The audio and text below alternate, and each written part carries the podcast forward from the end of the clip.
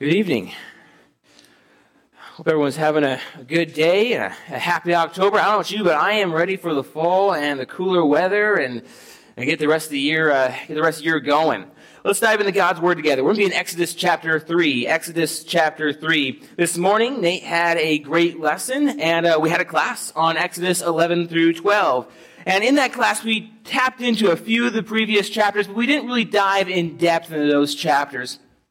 And so as we go through class this quarter, Nate and I had a great idea to start a new sermon series, which is what we do.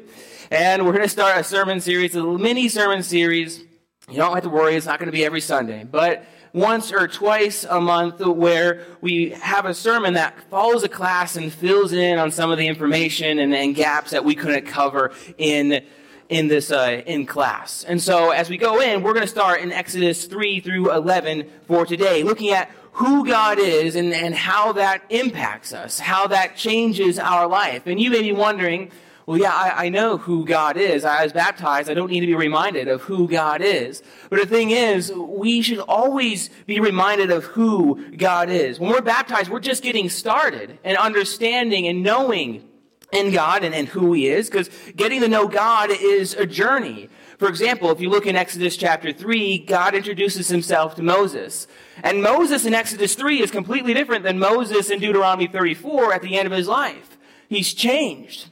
He's more faithful throughout the years. By the end of his life, he is experienced in trusting in who God is, and he's gaining wisdom in that process. And the same goes for those that were faithful before him and after him Abraham, Joseph, Peter, Mary, Thomas, Paul, all of them. But the thing is, too often we view our baptism as an end or a means to an end. It's just making sure we cover our bases or we're all good. We're going to check this box off the list. And when we do that, when we view baptism in that way, and it's just in a traditional sense, it's no different than the sinner's prayer. It's no different. And so what should make our baptism meaningful isn't that it's the end, but it's the beginning of our journey. Baptism is not some excuse to become lazy in our, our, our faith.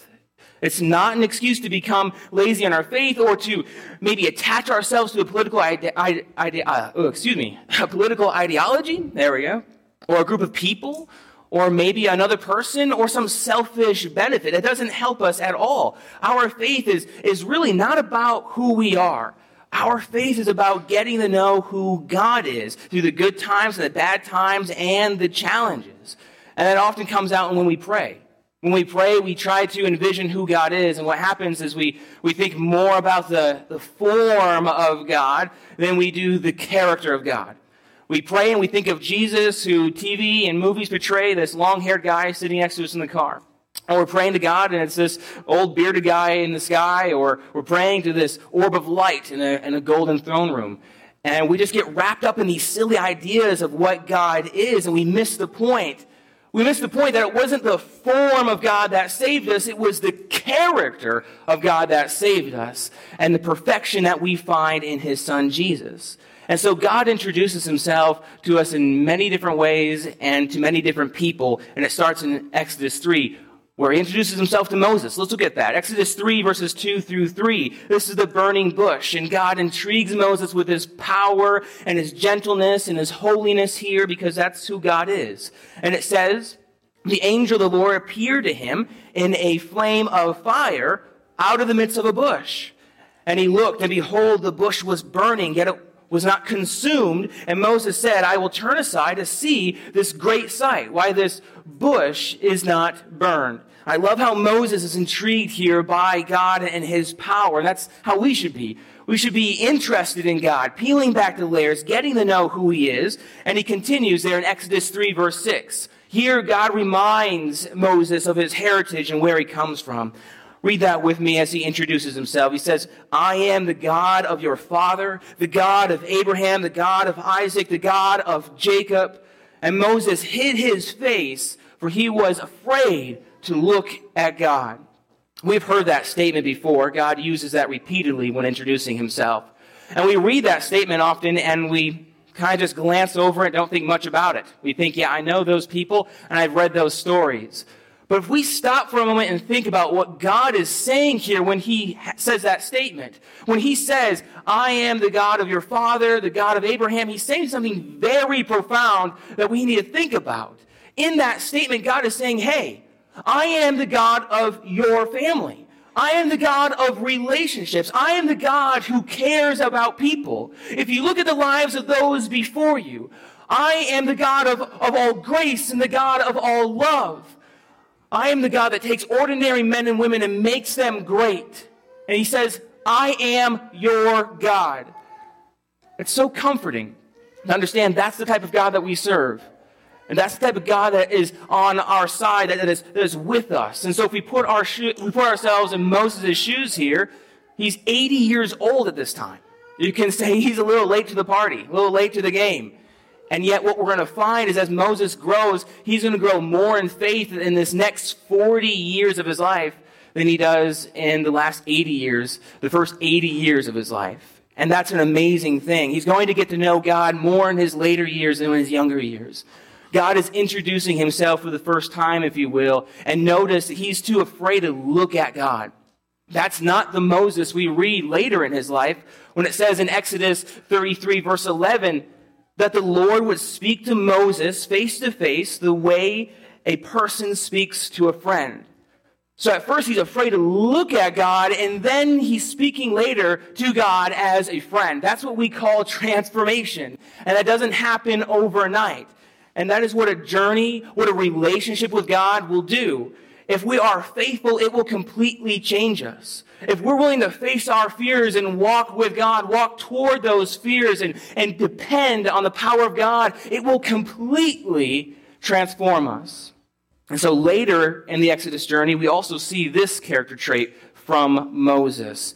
In Numbers 12, verse 3, it says now this about Moses. Listen to this. Now the man, now the man, Moses, was very meek. Your version might say humble, more than all the people who were on the face of the earth.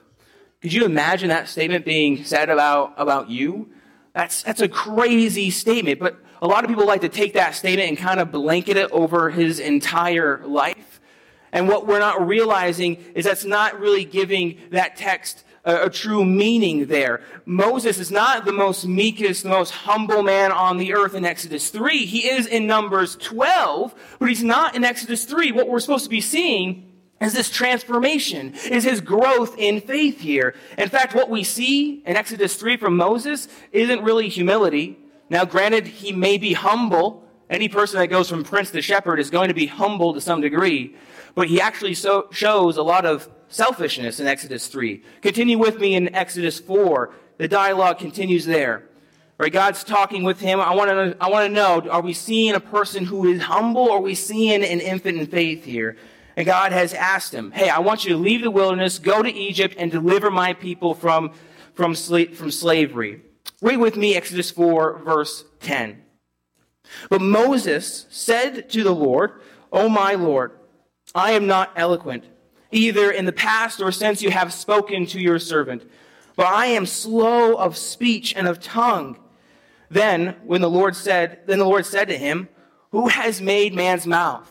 Who makes him mute or deaf or seeing or blind? Is it not I, the Lord? Now therefore go, and I will be with your mouth and teach you what you shall speak.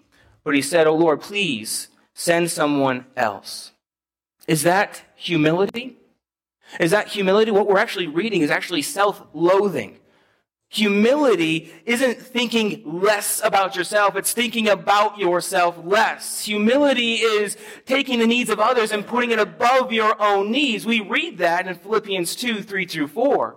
Moses isn't thinking about what God wants, what God's will is. He isn't thinking about God's people and the affliction that they're in, and he knows very well the suffering that they're going through.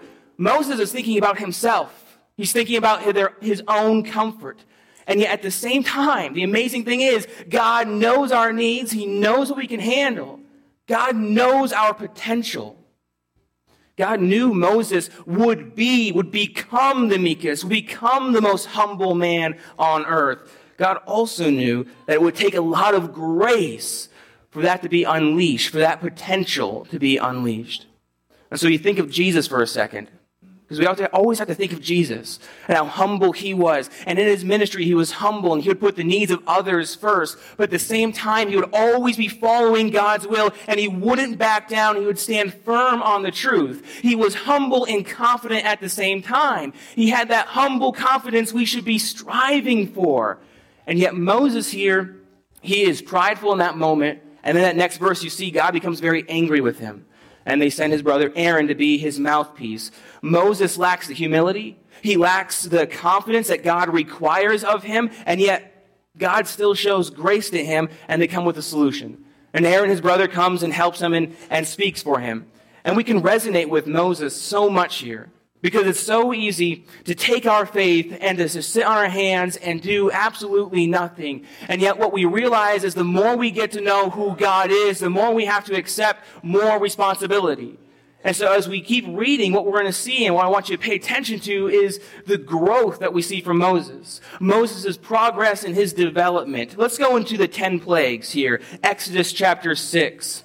Exodus chapter 6. Now I'm thinking about spending about 10 minutes on each plague, so make yourselves real comfortable. I'm just, I'm just kidding. I wouldn't do that to you guys. All right, these plagues, God is introducing himself. He's introducing himself, yes, to his people, but you have to also realize he's introducing himself to the Egyptians. He's letting them know, hey, I am the God that is all powerful, and I want you to know who are you going to be committed to, right? Who are you going to serve? Are you going to serve Pharaoh or are you going to serve me? And look at Exodus 6 verse 7. God makes his commitment to his people very clear. He says, I will take you to be my people. He says, and I will be your God, and you shall know that I am the Lord your God, who has brought you out from under the burdens of the Egyptians. That is our God who is with us. And Nate talked about that this morning. Look over at the next chapter, Exodus 7, verses 4 through 5, and notice he says something very similar about the Egyptians, but the tone is different. He says, I will lay my hand, verse 4, on Egypt and bring my hosts, my people, the children of Israel, out of the land of Egypt by great acts of judgment, and the Egyptians shall know that I am the Lord. He's establishing, reestablishing his relationship with his people. You think about any relationship and it's going to take work. You think about any successful marriage and it's going to, you're going to have to serve one another for it to be successful. Yes, you serve God first and foremost, but husbands serve their wives and wives serve their husbands. They serve each other. They love each other. God serves us because, not because he needs us, absolutely not, but because he loves us. And we should serve him in return. We should follow his commands because we love him. A good and healthy relationship, you see, realizes the needs and the desires of one another. And God may not need us, but he desires a certain type of heart from us. He desires a pure heart, a heart that's willing to follow him. And as we read through Exodus 7 and 11 through 11, and look at these plagues, what we'll see is our needs and our service to God really brought out in the text. Exodus 7, verse 19. This is the first plague. Moses earlier approached Pharaoh. He says, Let my people go. He approaches with Aaron, and Pharaoh says, No way, because his heart is hardened. And this is what we read in verse 19. Says the Lord said to Moses, Say to Aaron, Take your staff and stretch out your hand over the waters of Egypt over the rivers, over the canals and their ponds, and all their pools of water, so that they may become blood. And they shall be blood throughout all the land of Egypt, even in vessels of wood and vessels in stone. Moses and Aaron did as the Lord commanded. So now it takes out their main water source, travel source, and fish. I mean, this is Pharaoh we're talking about, and this is affecting his people. The people look to Pharaoh as a god and as a leader, and is Pharaoh, does he care about his people? Obviously not. Pharaoh is not committed to caring for his people. In fact, in verse 23, it says Pharaoh didn't take any of this to heart. He did not care at all. Pharaoh didn't care about his people, and he only had room, not for God, not for God's will, not for God's people. He only had room in his heart for himself. How much room do we have in our hearts for God and for God's people? And it's in these moments where we have to remember that we serve a committed God who takes care of us. He loves us. A God who has made room in his hearts for us and his people. And so we move on to the second plague there in Exodus chapter 8 verse 1. And notice Moses and Aaron, what they say to Pharaoh. Then the Lord said to Moses, Go in to Pharaoh and say to him, Thus says the Lord, let my people go, so that they may serve me. But if you refuse to let them go, behold, I will plague all your country with frogs. Why is Moses and Aaron pleading for their people to be let go? Is it so that they can gain you know, wealth and power and overtake Egypt? Verse, verse 1. No. So they can serve God. Almost every time Moses and Aaron approach Pharaoh with the idea of freedom, it comes with this aspect of serving God. God is introducing himself to Pharaoh and demanding that the Israelites not serve him, but serve God. He is declaring his ownership for his people. And he's done the same for us. Move on to the third plague in Exodus 8, verse 16. Exodus 8, verse 16. It says, The Lord said to Moses, Say to Aaron, stretch out your staff and strike the dust of the earth so that it may become gnats in all the land of Egypt. And, and gnats in Hebrew are many different types of insects. It could be lice, gnats, ticks, flies, fleas, mosquitoes. It's a biting type of insect. And it was probably a mixture of all the above. But you see, God is no longer allowing them to be comfortable at all. I mean, how comfortable can we be when insects are flying all over us? But that doesn't stop there. You think it would get worse, it's already worse, and it gets worse in Exodus 8, verse 24. Moses and Aaron confront Pharaoh again after every plague, and still he refuses to let his people, God's people, go.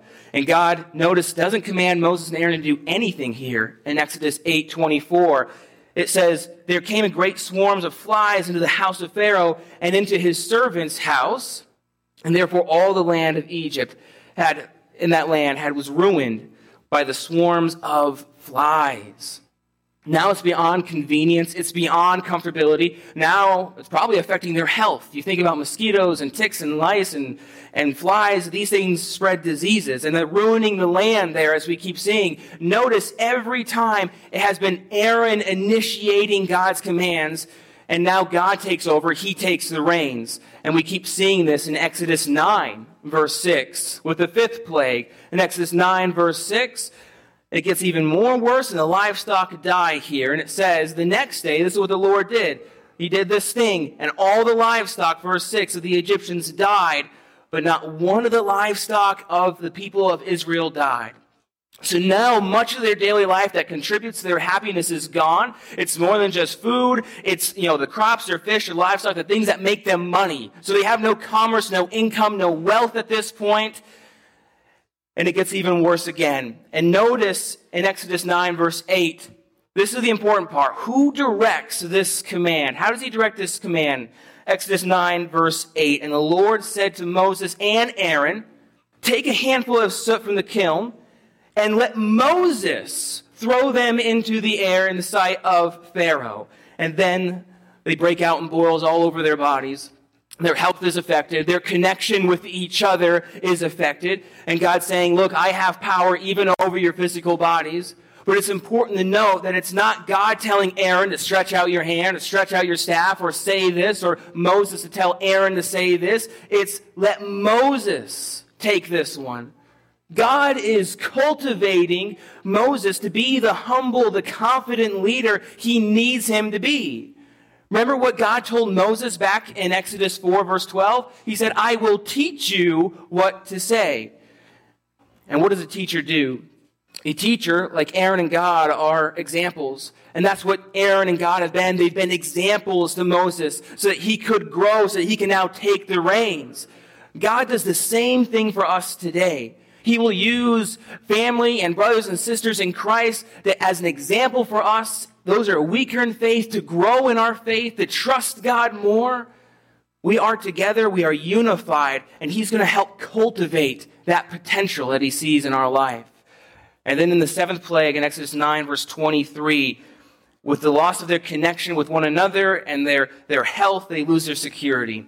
And notice it says in Exodus 9, verse 23, then Moses stretched out his staff toward heaven, and the land sent thunder, and, and, the Lord sent thunder, and hail and fire ran down to the earth. And the Lord rained hail upon the land of Egypt. God wants Pharaoh to know that he's not powerful. Everything that he relied on, everything that the Egyptians took pride in is absolutely gone. And that comes to a point in our life where we realize the same thing, where we realize no matter who we're talking about, whether that be you, or that be me, or that be the late Queen of England, or the King of England now, when you strip it all down, we are just flesh. We are dust. We are pots of, of clay. As Nate talked about this morning, we are humans, lost and helpless. And God wants people to know that more than anything, more than anything, we need Him. It doesn't matter how safe we think we are, it could all go away. Are we going to serve our Creator or are we going to serve ourselves and this evil world? We are only eternally safe with God. And that's that beautiful hope that we have. And Moses is serving God. He's understanding who God is. We see Moses grow in humility and his confidence and his faithfulness. And meanwhile, what is Pharaoh doing? He's rebelling. He's ignoring who God is. Do you see how their view of God played out in their character and what they did? And the Egyptians here, they're done. In Exodus 10, verse 7, Egypt is ruined, it says. Since Pharaoh is not humble, he's only thinking about himself. The people thought that, you know, they were committed to Pharaoh, and Pharaoh was not committed to them at all. He didn't care about them. And what we see is the 10th, or excuse me, the 8th plague in Exodus 10, verse 13. And it says, So Moses, there he is again, taking the initiative and the leadership, stretched out his staff over the land of Egypt, and the Lord brought an east wind upon the land all that day and all that night and when it was morning, the east wind had brought the locusts. So locusts destroy the vegetation, the greenery, the beauty that is in the land of Egypt. Probably looks like West Texas, really brown and ugly. Um, but that's the way it is. If you think about that and you apply it to our life, though, that we need color, we need to see beauty, we get depressed, and now there's nothing to admire about Egypt. And it goes even further because Pharaoh's heart is still hard in Exodus 10, verse 21. 21. And Pharaoh will no longer be able to see this, this kingdom that he ruined. And so Moses, again, Moses stretched out his hand toward heaven, and there was pitch darkness in all the land of Egypt three days. Pharaoh has basically denied seeing God. And now Pharaoh can't even see his kingdom. It's completely in ruins. And the only place that is not dark is where the Israelites are at, where God's people are at. That is where the light is, where God's people can be the light and be the reflections of who God is. That is where the light is at. And in Exodus 10, 28 through 29, you notice now Moses is taking the reins. He's not taking the back seat anymore. He is going to be the leader now from now on. He is stood up and he's who he needs to be for God. And he has a conversation with Pharaoh face to face, but still, it does no good. And the 10th plague comes comes and hits home a little harder. We talked about this this morning, so I'm not going to dive too deep in the 10th plague, but I will say if there's ever that last straw on the camel's back that brings the most prideful of us to our knees, it's most likely going to be the loss of a child, loss of a loved one here. And that's what happens in Exodus 11, verse 4. And now notice Moses is speaking here. And it says, So Moses said, Thus says the Lord, about midnight I will go out in the midst of Egypt, and every firstborn in the land of Egypt shall die. From the firstborn of Pharaoh who sits on his throne, even to the firstborn of the slave girl who is behind the handmill, and all the firstborn of the cattle. On a purely human note, if we don't believe in God, our children are our only hope for the future. And that's what the Egyptians thought of. And yet, our hope goes much deeper than that. It is eternal. However, we have to remember Pharaoh, most likely the previous Pharaoh, had a lot of the Israelite kids and babies murdered. And God is bringing justice. And you see, without God, we live a life in complete injustice, where, where there is no peace. Without God, we will never find peace. And injustice hurts. And Pharaoh and his people and the Egyptian people have to come to terms. They've been humbled, they've been stripped, and they have to make a choice. Do they choose to recognize that God is powerful, or they choose to follow themselves still? And so you might be wondering, well, where are we going? What's, what's the point? Where's the application? And there's several different ways that we can look at these plagues, but if you notice, they have affected several aspects of life. And I broke them down for you here. Notice if we break them down, it's the Nile that turns into blood, affects their, their travel, but also their food and their provisions. The frogs affect their routines, their daily lives, since it's everywhere in their houses and everywhere they go. The gnats affect their convenience. The flies affected their health. The death of the livestock ruined their economy and their wealth. The boils affected their connection with each other and their health. The hail took away their safety. The locusts destroyed their beauty. The darkness took away their vision. And the death of the firstborn affected their family. The question that we have to ask after that is where do we find our happiness?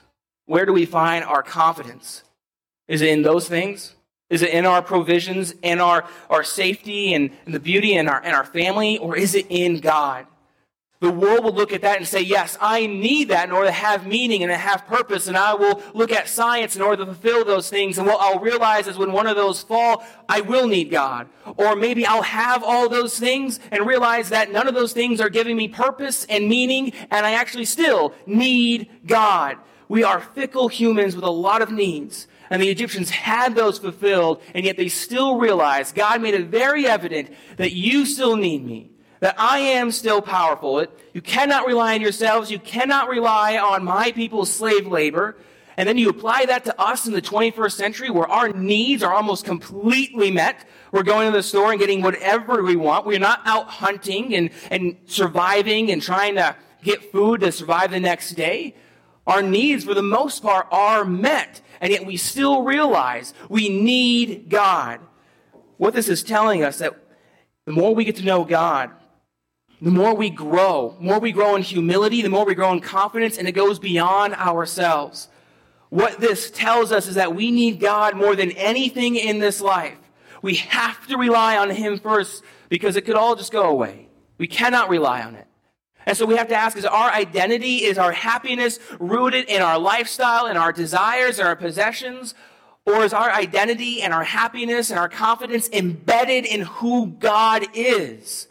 Understanding who God is will determine our character. And we saw that play out in Moses. He wasn't willing to do what God wanted him to do because he didn't know who God was. And when he started following God, Moses became a humble and confident leader. Why? Because his confidence was in the power of the Lord. So even though they were slaves and they had none of those things and they were, you know, they were afflicted and suffering, they realized they still needed God. And so get to know God more, and you'll find yourself growing in humility. Trust in Him through the challenges, and you'll find yourself growing in confidence. Because all we need, when it comes down to it, is God. Moses writes, as we finish in Psalm 90, verse 14 Satisfy us in the morning with your steadfast love, that we may rejoice and be glad all our days. Make us glad for as many days as you have afflicted us, and as for as many years as we have seen evil. In verse 16, let your work be shown to your servants, and your glorious power to their children. Let the favor of the Lord, our God, be upon us, and establish the work of our hands upon us. Yes, establish the work of our hands. We find that same thing in Jesus when we realize that we may not have all those, those 10 things, those 10 aspects of life, or we may not have meaning and purpose in our life, and what we realize is Jesus is our source of salvation. We find humility and joy and confidence, and we find family in Jesus. Because when it all boils down, we as humans need a Savior, and we need that Savior to be our Creator. And maybe you realize that in your own life. You realize you cannot rely on yourself and eternity with Jesus is realizing I can't rely on myself. I have to rely on God's strength. It's getting to know who God is. And so, if you want to be saved this evening and humble yourself, be baptized for forgiveness of your sins, start that journey. Come forward now. We stand and we sing.